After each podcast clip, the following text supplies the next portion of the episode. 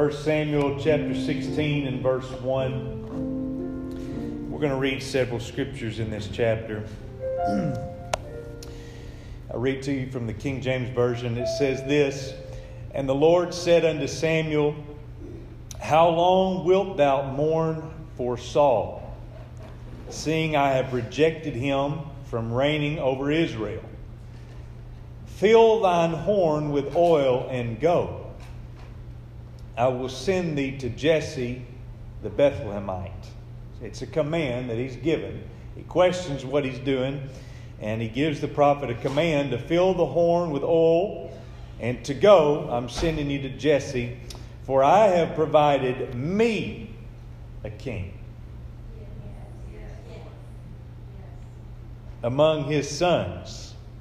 And Samuel said, I don't know if you tell, but sometimes when I read the text, I like to give you hints before we get too far into it. I'm going to give me a king. And Samuel said, How can I go? If Saul hear it, he will kill me. And the Lord said, Take an heifer with thee and say, I am come to sacrifice to the Lord. And call Jesse to the sacrifice, and I will show thee what thou shalt do. And thou shalt anoint unto me him who I name unto thee. Praise God. And Samuel did that which the Lord spake and came to Bethlehem. And the elders of the town trembled at his coming and said, Comest thou peaceably? Now skip down to verse 10. And it says, Again, Jesse made seven of his sons to pass before Samuel. And Samuel said unto Jesse, The Lord hath not chosen these. And Samuel said unto Jesse, Are here all thy children? And he said, There remaineth yet the youngest, and behold, he keepeth the sheep.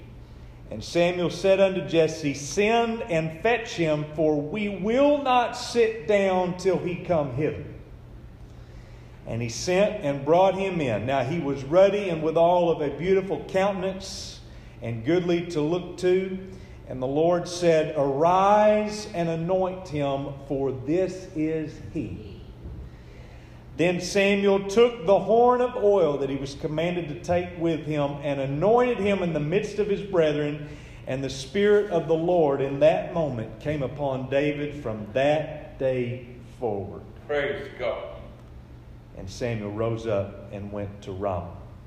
Now, you can't possibly understand what I'm about to say unless you preached before, but there's sometimes you get up here and you got a bunch of stuff, and you're not exactly quite sure how it's all going to go about and come together. Y'all know what I'm talking about. But I've got a good feeling about it. And uh, just keep in mind, let's have church, okay? Amen. Tell somebody again, let's have church. Let's have church. Amen. And I'm going to preach to you on the subject momentum starts with a moment. Amen. Thank you, Lord, for moving in this place. Thank you. Thank you for sweeping into this room, God, and, and making it very clear that you're present with us, Lord. I ask you, God, continue your work. I don't believe that you're done in this room. I don't believe you're done with me. I don't believe you're done with anybody in this place, God.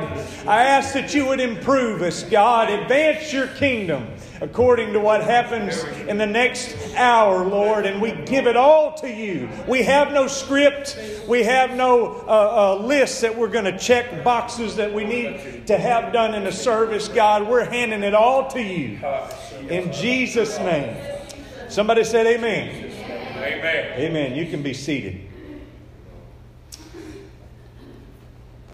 I read a news story so very recently out of the Washington Post that really captured my attention. There is a city in Denmark. Anybody ever been to Denmark? I didn't think so. In Denmark, there's a city. It goes by the name of Brande. B R A N D E. And the population of Brande is roughly 7,000 people.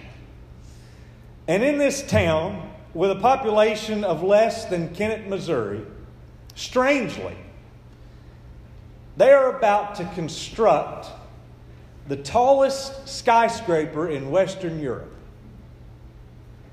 Now, Brother Blake's going to throw a picture up. You got that picture, Brother Blake? Okay. So this is obviously this is somebody's art rendering. It's not completed yet. But this is what the area looks like, and it's what the area is going to look like when they get done constructing a skyscraper in the town of Brande. There's trees all around, and in this Denmark area, towns, the city limits are just huge. And so you may have a large a population of 7,000 just spread out everywhere. And so it's not considered a large town or anything like that. And nonetheless, they are going to construct a skyscraper in a town not a whole lot different from Kennett. And it's a company that's known as Bestseller. It's the name of this company. Constructing a tower of business. They're a clothing designing company. And they got their start in the town of Brande years ago. They operated out of a small building. And uh, in a short time, what's described that has happened is their clothing just became popular. It just took off. And people all over Europe began wearing bestseller brand clothing. And their funds just shot through the roof, and they realized they was going to have to increase space, increase inventory and their clothing line took off, and the CEO said in this news article that they have no choice but to prepare for crazy growth because of the fact that they are running out of room so quickly. And he also said that staying in the town of Brande for their new headquarters was a no brainer. In his own words, this is what he said We were planted here we have bloomed here. Come on. And we will soar here. Yes. Praise God. Now that just struck me. And so it's going to look quite silly, as you can see, but there's going to be a skyscraper that stands tall above everybody's house in the middle of Brande, Denmark. Now, Brother David, out there where you live, can you just imagine somebody just all of a sudden these trucks show up and they're doing dirt work out by your house, you know, and they're getting everything ready, and you walk up and you think, what in the world is another chicken house or what is it? And you get out there and you ask these fellows, and they said, yeah, we're building the bestseller tower out here. You would probably have no choice but to begin researching how this came about. Now, some months ago in this church, God laid it on the hearts of ministry and saints in this church that momentum is the appropriate theme for this year. Yeah. And that's it was not something that some well, you know, that kind of sounds cool, you know, that, you know, and, and we've got, you know, the awesome artwork and everything to go with it, but it's not something that we just settled on because it sounded like something that everybody could go along with and people would admire. It's something that was prayerfully considered. Yes. For many reasons. And at the very core of this idea of momentum is prayer. Yes, amen. Can I have an amen tonight? Amen. At the core of every bit of it, none of it works, none of it comes together, is understood unless you got prayer in your life. And a year ago, God began to uh, instill prayer in, into our hearts in this church in a brand new, fresh way. Amen. Anybody know what I'm talking about? And uh, very similar to a startup business in a town of Brande or somewhere like Rector.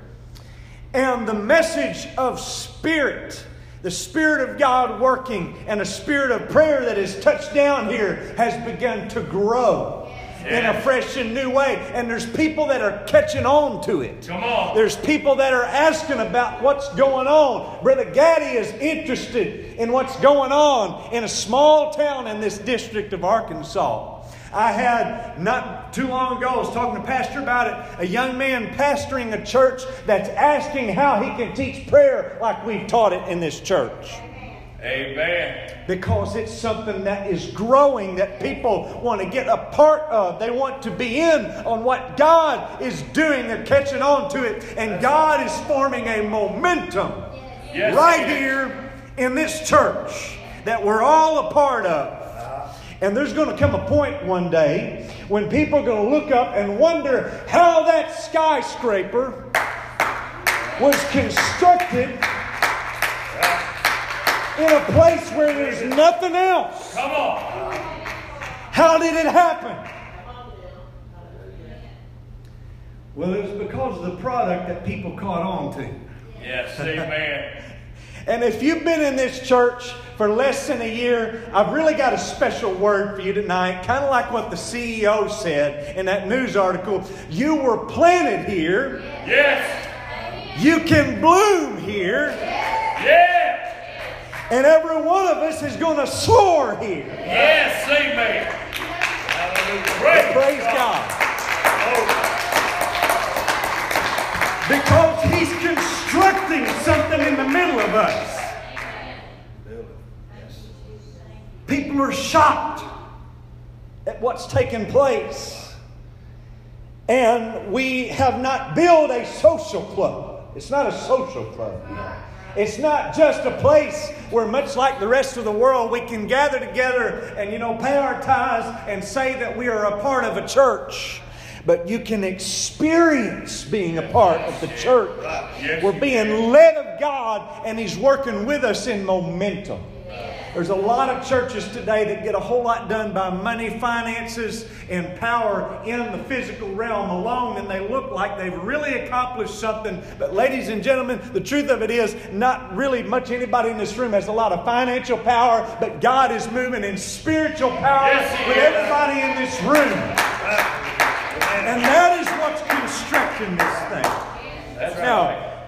there was no doubt a godly force that brought about this situation with Goliath, orchestrating all of it together. Now, Brother Thomas preached about David and Goliath this, this morning, so I'm just going to try to do what I can to build around that, brother.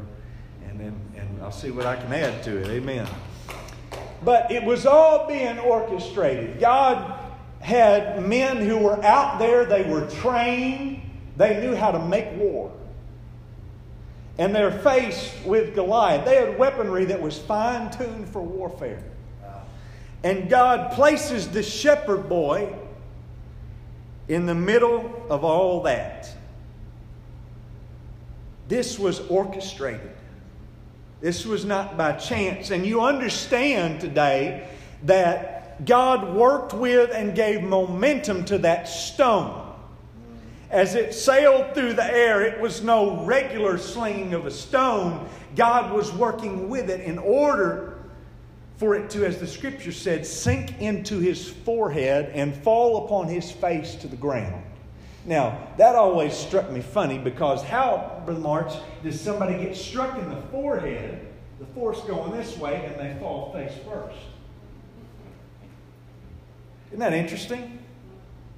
My theory is he had no choice but to fall face first because David had invoked the name of the Lord. That's right. Praise God. Yes. You come with weaponry, and I come in the name of the Lord. And when somebody's defeated in the name of the Lord, they've got to fall before him. Yes, amen. The spirits fall before him. They've got to bow, and one day everybody's going to bow and confess that He is Lord. And so, for all this to happen, that was all orchestrated by God. This amazing story that we hear preached so often, there was certainly a momentum that picked up somewhere. But what I would like to suggest to you tonight is that this momentum started with a moment Amen. before that. I've studied at length the life of Samuel recently, and particularly as a prophet, Samuel. He's an interesting, interesting person in our Bible. And what we find concerning the story of Samuel and David and Saul is so very interesting. You see, it begins in a time of great absence of following after God. Don't that seem like sound like today? There's an absence of people who, you know, there's just a whole bunch of people who just don't have really a desire to follow God. And we find in chapter 2, Brother Blake, if you can show up uh, verse 12 up there it says, Now the sons of Eli were sons of Belial. They knew not the Lord. Sons of Belial is actually meaning persons of no value. It's just really plain. They, uh, you know, what, what wording? These were the priests of the day. And the Word of God says they were persons of no value. And the ones who would operate at the temple, is who this was, and take part in the sacrifices of God, were sons of Belial, and they knew not the God they were sacrificing to. It says they knew not the Lord. The teachers of the law knew not the Lord. How tragic for them to go through the motions of worship at the temple, prayer, without really knowing the Lord. What a shame. And they dishonored God by doing their priestly duties with disrespect, irreverence to God. They just did it. And all of this was a disgrace, and God begins to raise up the young man Samuel. And now Samuel was to be a prophet. The prophet was the voice of God, and all of this mess. Verse 18 says, But Samuel ministered before the Lord, being a child girded with a linen ephod. Now, you have to excuse me, but when I read that, I automatically think of some of the young men we have in this church that are so worshipful. Yes, amen. I think, my God, He's raising up some young men who, in the midst of a whole bunch else, will give themselves over to God and worship. Amen. And they don't, in this room, wear a linen ephod, but they wear praise well. Yes. Amen. And it goes on in chapter 3, verse 1. It says, And the child Samuel ministered unto the Lord. The child Samuel, everybody, ministered unto the Lord before Eli. And the word of the Lord was precious in those days. There was no open vision. Now, with that in mind, we know the story of Samuel's first prophecy. I know I'm taking you through some history here, but just go with me. I, I was about to say I'm not full of beans, Brother Morris, but I am full of beans. Amen. We're reading out of the Bible here. And Samuel's first prophecy. Come on, y'all, get it together now. Samuel's first prophecy. You remember, he's laying in bed and somebody calls out for him. That's right. And he says, Here I am. And he wonders if somebody's calling for him, you know. And it happens again. And God was calling on him all this time. And God gave Samuel the word. And he says in verse 11 of chapter 3 And the Lord said unto Samuel, Behold, I will do a thing in Israel, at which both the ears of everyone that heareth it shall tingle. Well, that's powerful words. In that day I will perform against Eli all things which I have spoken concerning his house. When I begin, I will also make an end. For I have told him that I will judge his house forever for the iniquity which he knoweth, because his sons made themselves vile, and he restrained them not. And therefore I have sworn unto the house of Eli that the iniquity of Eli's house shall not be purged with sacrifice nor offering forever. Now, that's not the most pleasant first prophecy for somebody to receive. God's pretty stern. I'm telling you what I'm getting ready to do. But if you will, for a minute, picture this with me Samuel receiving this word. Now, these young men did wrong. There's no doubt about that. That's but right. these men are of the same profession that Samuel is. Yes. These are supposed to be men of God. These are men in my ranks supposed to be. Right. And they have fallen away from this. And Samuel, who has strived to live right as a child and on, and do right by God, has sons now who are doing evil as judges, and they walk not in his ways, the scripture says. In 1 Samuel chapter 8, it says, and it came to pass when Samuel was old that he made his sons judges over Israel. Now, the name of the firstborn was Joel, and the name of his second, Abiah. They were judges in Beersheba, and his sons walked not in his ways, but turned aside after lucre, and took bribes and perverted judgment. Then all the elders of Israel gathered themselves together and came to Samuel, and they said unto him, Behold, thou art old, and thy sons walk not in thy ways.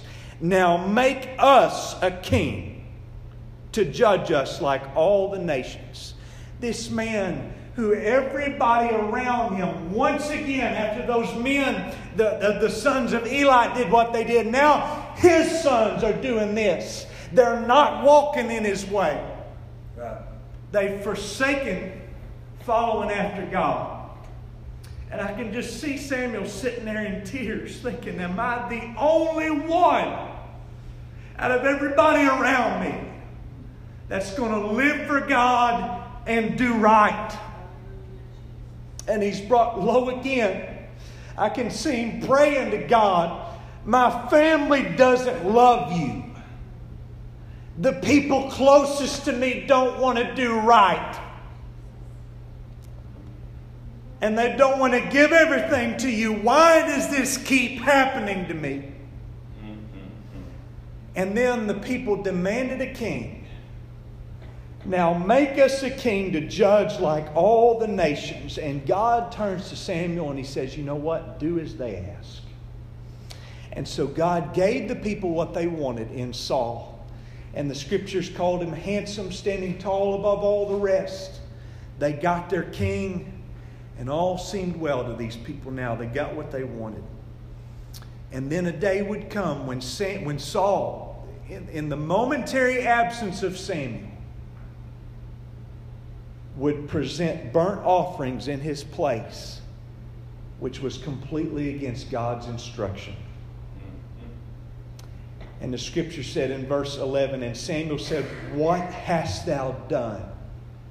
And Saul said, Because I saw that the people were scattered from me, and that thou camest not within the days appointed, and that the Philistines gathered themselves together. Therefore said I, The Philistines will come down now upon me in Gilgal, and I have not made supplication unto the Lord. I forced myself, therefore, and offered a burnt offering. And Samuel said unto Saul, Thou hast done foolishly Thou hast not kept the commandment of the Lord thy God, which he commanded thee. For now would the Lord have established thy kingdom upon Israel forever. But now thy kingdom shall not continue. Yes. The Lord hath sought him a man after his own heart. Yes. The Lord hath sought him a man after his own heart. The Lord hath sought him a man who will pray. Yes, amen. Amen. The Lord hath sought him a lady who will pray. Come on. Praise and the Lord hath commanded him to be a captain over his people, because thou hast not kept that which the Lord commanded me, or commanded thee. And now Samuel is mourning over the man Saul who had done evil in the sight of God in more than just a burnt offering. And so much here has happened that God never wanted to see evil in his sight. And Samuel, all that he wants to do is just please God. Anybody just want to please God? Amen. Everybody around you is doing everything else, and you think, I just want to please God. And that's his attitude. He wants to do right in the sight of God. He wants to see revival. He wants to see his family living for God. He wants something to rise up out of this place where so much wrong has occurred. And then in chapter 16, the Lord said unto Samuel, How long will you mourn for Saul? Seeing I have rejected him from reigning over Israel. Fill thine horn with oil, and go. I'm sending you to Jesse, for I have provided me a king among his sons. And he sends him out there.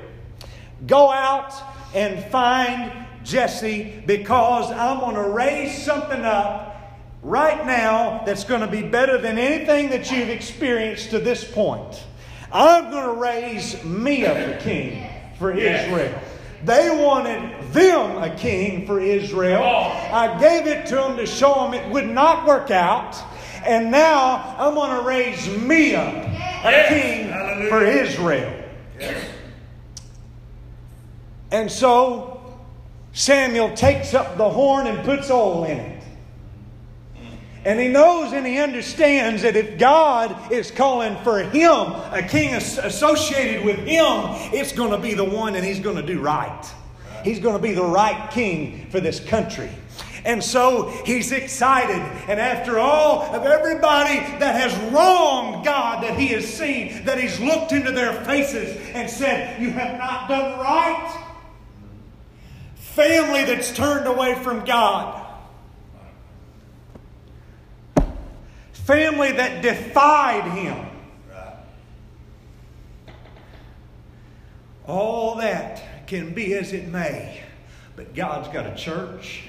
And he's going to raise up his yes, church. No matter what all those people do, he's raising up something. Yes, he is raising up something in a land that's barren, in a place there's not a big population, there's not a lot of businesses in it, Brother Mark. Come on. But he's raising up a skyscraper. Yeah.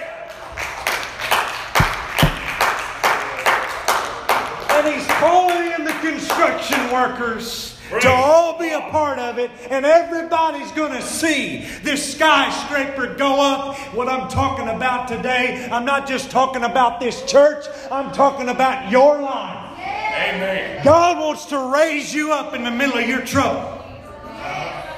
Somebody ought to preach for me about it right now. God wants to raise you up amongst all the trouble you've experienced this month. Come on, amen. He looks at destruction and people that have been cast to the wayside, and he says, That's okay. They can make a base for the foundation that I'm getting ready to lay in you. Well, oh, Jesse, he's standing there and Samuel says, Bring me your sons. God's called me to this place. You don't understand what he's about to construct right here, right now. You don't have a clue. Call for your sons. One by one, they go in front of him. That's not him. That's not him. He said he's going to show me the one. Yes. And you see this horn of oil that I've got here is for one person that God has ordained it's not going to be somebody that's going to end up falling to the wayside because they're going to be prayerful. That's right. Come on. Right. I know I keep saying prayer. They're going to be prayerful. Yes. And because of their prayer, they won't fall by the wayside like some of the others have around them. And that's going to be the base, this moment right here, this moment of anointing uh-huh. for something greater. And he says, Well, this is, you know, some of the sons, he said, Do you have another son? He said, Well, there's one more that's out in the field. And Samuel, you, uh, do you really understand what he was saying right then when he said, I am not going to go anywhere until you bring that son to me? That's right. Because God is constructing something in this place. He will have his foundation. He will have his foundation, this person that he has chosen. He will build his church. Can I tell you that God, what He was going to do through David, could never have happened? It never would have happened. No great momentum of God working through him and casting a stone. No bringing down of Goliath. No taking down of a lion or a bear. None of that would have happened. No Saul has killed his thousands and David his ten thousands. Would have never been said if it was not for a moment of anointing. Amen momentum started with a moment That's right. God. That's right. of anointing. God would raise up the greatest king of Israel and would look to Samuel to anoint him, who had seen so much people around him not doing right. It was the moment of anointing. I wish to talk to some people tonight who you look around you and you see family close to you, friends, people that are dear to you, and, and, and, folks who have no desire to do the will of God. They have no desire for it. As a matter of fact, they become a resistance to you. They become a resistance to your prayer life, for you living for God and doing what you know is right. And it gives you sorrow and sadness because of that, like Samuel had. I speak to you today the definition of momentum. I want you to hear this. Momentum is a moving, growing force that overcomes resistance.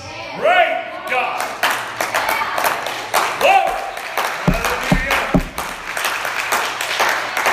Momentum overcomes resistance. Hallelujah. Lord, yes. Believe that. And in the barren wasteland that seems to be around you, God is wishing to raise up a skyscraper out of your life, a skyscraper of a child of God. He wants to do it in you. But it starts with a moment.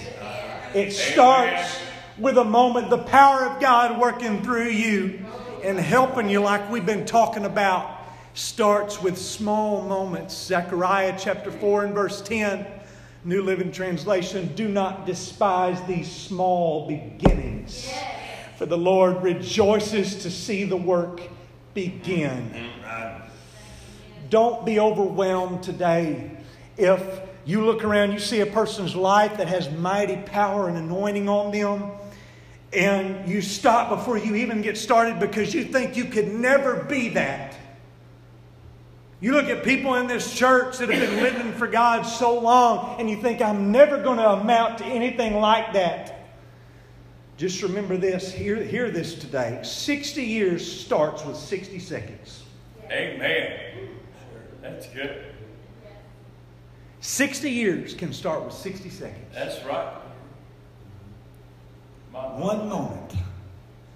I sat at camp meeting one time and started praying for an elder man that looked like he was laboring in prayer, and I thought, Lord, this, you know, this man, I know he's probably been living for God a long time. I don't know what he's going through, but I felt led to just go pray for him. The man didn't even have the Holy Ghost. 80 some odd years old. And, and me and a couple other brothers started praying for him, laying hands on him, and he got the Holy Ghost that night. 80 some odd years old, and he turned and pointed in my face and he said, This is the best year of my life. And you mean to tell me that a moment doesn't matter to that man? Praise God. Momentum starts with a moment, ladies and gentlemen. It starts with a moment. David's momentum of a life that started all with a moment of anointing came about. There was a moment with a lion. There's a moment with a bear. Rahab caught to a momentum that saved her family. Sister Kim with a red cord. A moment. A moment in a window.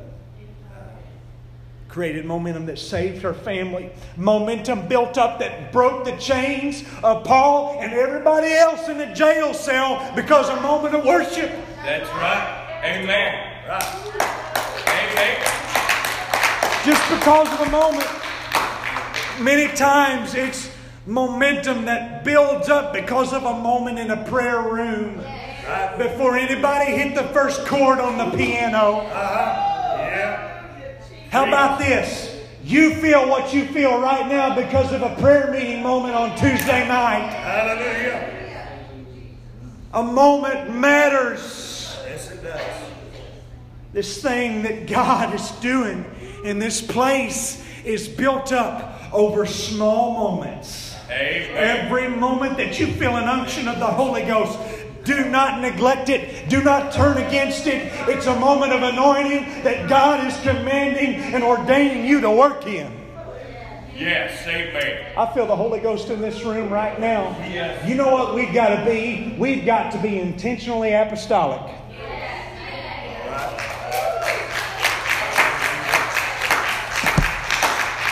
We've got to be in, we don't need to just put the name on our sign. We need to be intentionally apostolic in all that we do. Hallelujah. That's why we pray. That's why it ought to be when somebody requests prayer for them in Walmart, you ought to just pray right then. Amen. Right. In the moment. That would be intentionally apostolic. It's a moment and it's going to matter to them later on when they get the Holy Ghost. Moments matter. You feel that unction saying, I need to go lay hands on that person. You feel a word come into your life. That is a moment that matters. Right. Amen. Yes, it does. The moment's build up, and God creates a momentum of revival that we're not going to see that we're seeing. Ladies and gentlemen, what I'm trying to say right now is do not miss the moments that are taking place. Amen. If you're missing a moment, you might subtract, subtract from your momentum with God. One moment in this altar tonight could change everything for you. It's a moment that God can work. Would you stand with me right now? Praise God. I feel the Holy Ghost speaking to somebody that has lived exactly what Samuel has lived. You've been a part of people that have fallen away, that say that they live for God to some people, but you can see it very clearly that they are not an example of that. They've hurt you. They've resisted your spirit in living for God. And that resistance has brought you low sometimes. You know what God is saying tonight? I'm about to equip you. It's time to fill up that horn with oil. I'm going to give you the anointing. I'm going to hand the anointing over to you. And you're going to be the one who lays this foundation for me. You're going to be a pillar in your home. You're going to be the difference in your family. Amen. You're going to win your neighbors.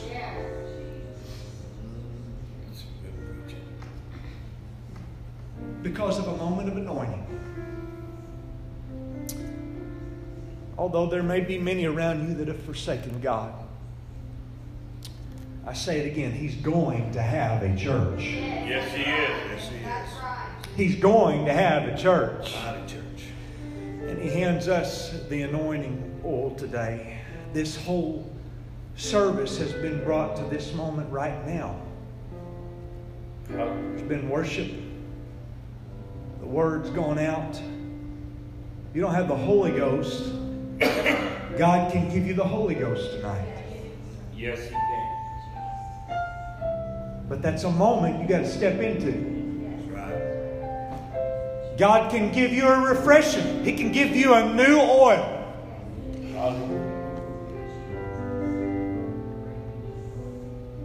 But it's all a moment. It's a moment. You know that I can take you to the exact spot on the Arkansas District campground where God called me into the ministry. And in a few months, I'm going to preach. This is weird. And I'm going to stand up there and look at the spot where God called me. I would not have standed there in a few months if it wasn't for a moment that I can point to. Amen. I can't put all the pieces together and picture it for you like you can see in your life now. But I know you can. If you take one moment tonight and let God pour on the oil out of that horn and begin to make a foundation, I just wonder what kind of skyscraper is going to come up that people are going to look at, and kids and grandkids and great grandkids are going to look to and say, My God, what a skyscraper. And you're going to see, son, let me take you to the moment where it all went down. Would you lift your hands right now? We're standing on holy ground in a moment. And God wants to pour out oil. God wants to pour out oil. Maybe nobody in your family has lived for God like you feel the calling to right now. That's okay. You are to be the pillar. Come on, the Holy Ghost is pulling right now. If you feel the Holy Ghost, I want you to step out of your pew and come down to this altar. Step out of your pew and come down to this altar. Thank you, Jesus. God's trying to lay a foundation on you. He's trying to do something special tonight.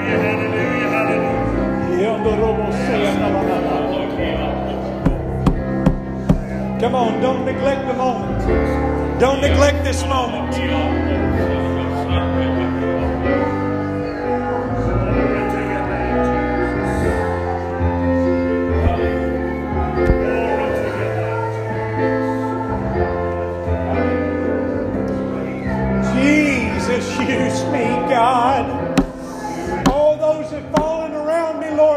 Submit myself.